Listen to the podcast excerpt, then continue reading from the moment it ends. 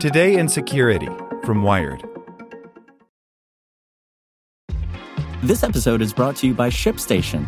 You know, some things take a lot of work, like sending little robots to far off distant planets. And just as that's challenging, so too is running a successful e commerce business, especially when there's so much to do. So I want to introduce you all to ShipStation.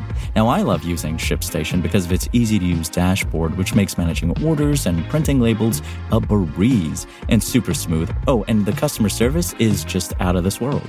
It's exactly what you need to help grow your business. Sign up for your free 60-day trial at shipstation.com slash technews. That's shipstation.com slash technews. Want to learn how you can make smarter decisions with your money? Well, I've got the podcast for you. I'm Sean Pyles, and I host NerdWallet's Smart Money Podcast. Our show features our team of nerds, personal finance experts in credit cards, banking, investing, and more. And they'll help you make the most of your money while cutting through the clutter and misinformation in today's world of personal finance.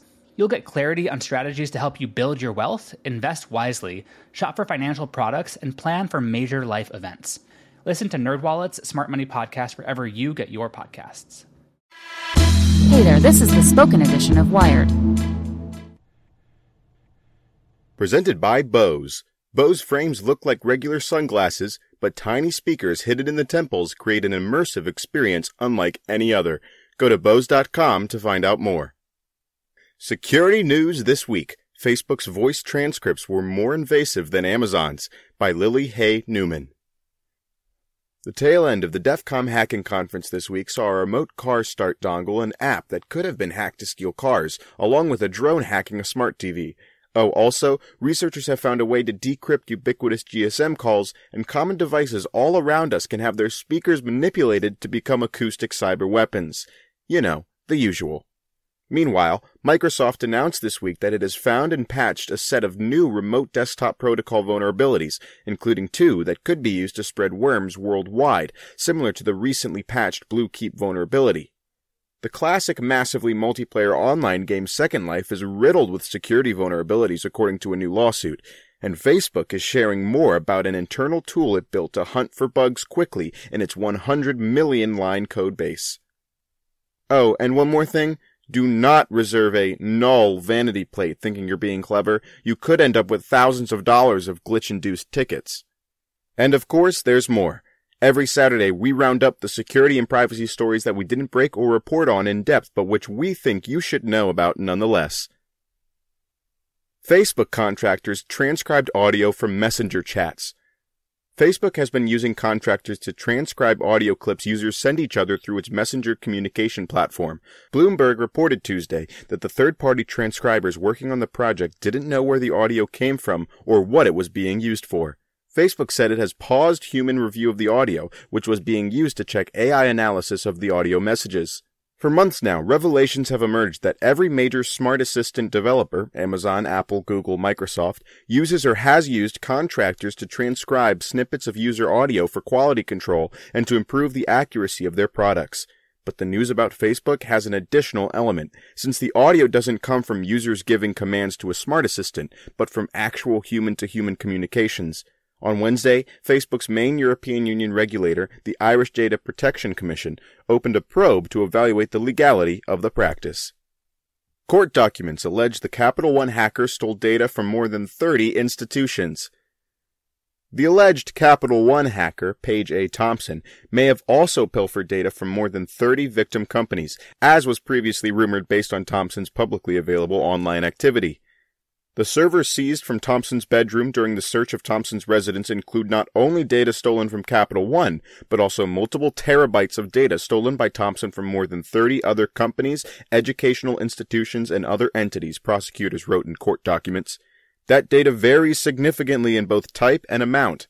Most of the other stolen data doesn't seem to significantly contain people's personally identifying information. Prosecutors said that they intend to add charges based on this evidence and that Thompson has a history of threats to harm herself and others. Dating apps can be manipulated to provide users locations. The popular dating apps Grindr, Romeo, Recon, and 3Fun have vulnerabilities that would allow an attacker to determine a user's exact location. Researchers from the security firm Pen Test Partners published findings this week that an attacker would just need a person's username to track them. The researchers created a service that feeds made up latitude and longitude data to the app's public application programming interfaces, which can then be induced to return distance data about how far a user is from that random point. By triangulating these distance returns, the system can determine where the user is, some of the services made changes in response to the pen test partner's findings, but some, like Grindr, did not respond to the firm. The researchers also found other data exposures in some of the apps, like photo and personal data leaks. New Bluetooth attack undermines encryption during pairing. A new vulnerability and corresponding exploit of Bluetooth could allow an attacker to determine the encryption keys used during device pairing and let themselves in on the party. Dubbed Key Negotiation of Bluetooth Attack, or KNOB, the hack would put attackers in a position to surveil or manipulate data moving between paired devices. The issue was announced through a coordinated disclosure by a large consortium of tech companies and industry groups. The Bluetooth and Bluetooth Low Energy standards have been criticized for introducing potential security issues as a result of their complexity.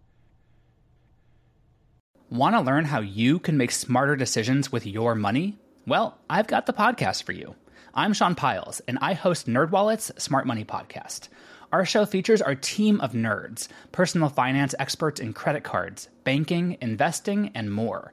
And they'll help you make the most of your money while cutting through the clutter and misinformation in today's world of personal finance. You'll get clarity on strategies to help you build your wealth, invest wisely, shop for financial products, and plan for major life events. Listen to NerdWallet's Smart Money Podcast wherever you get your podcasts.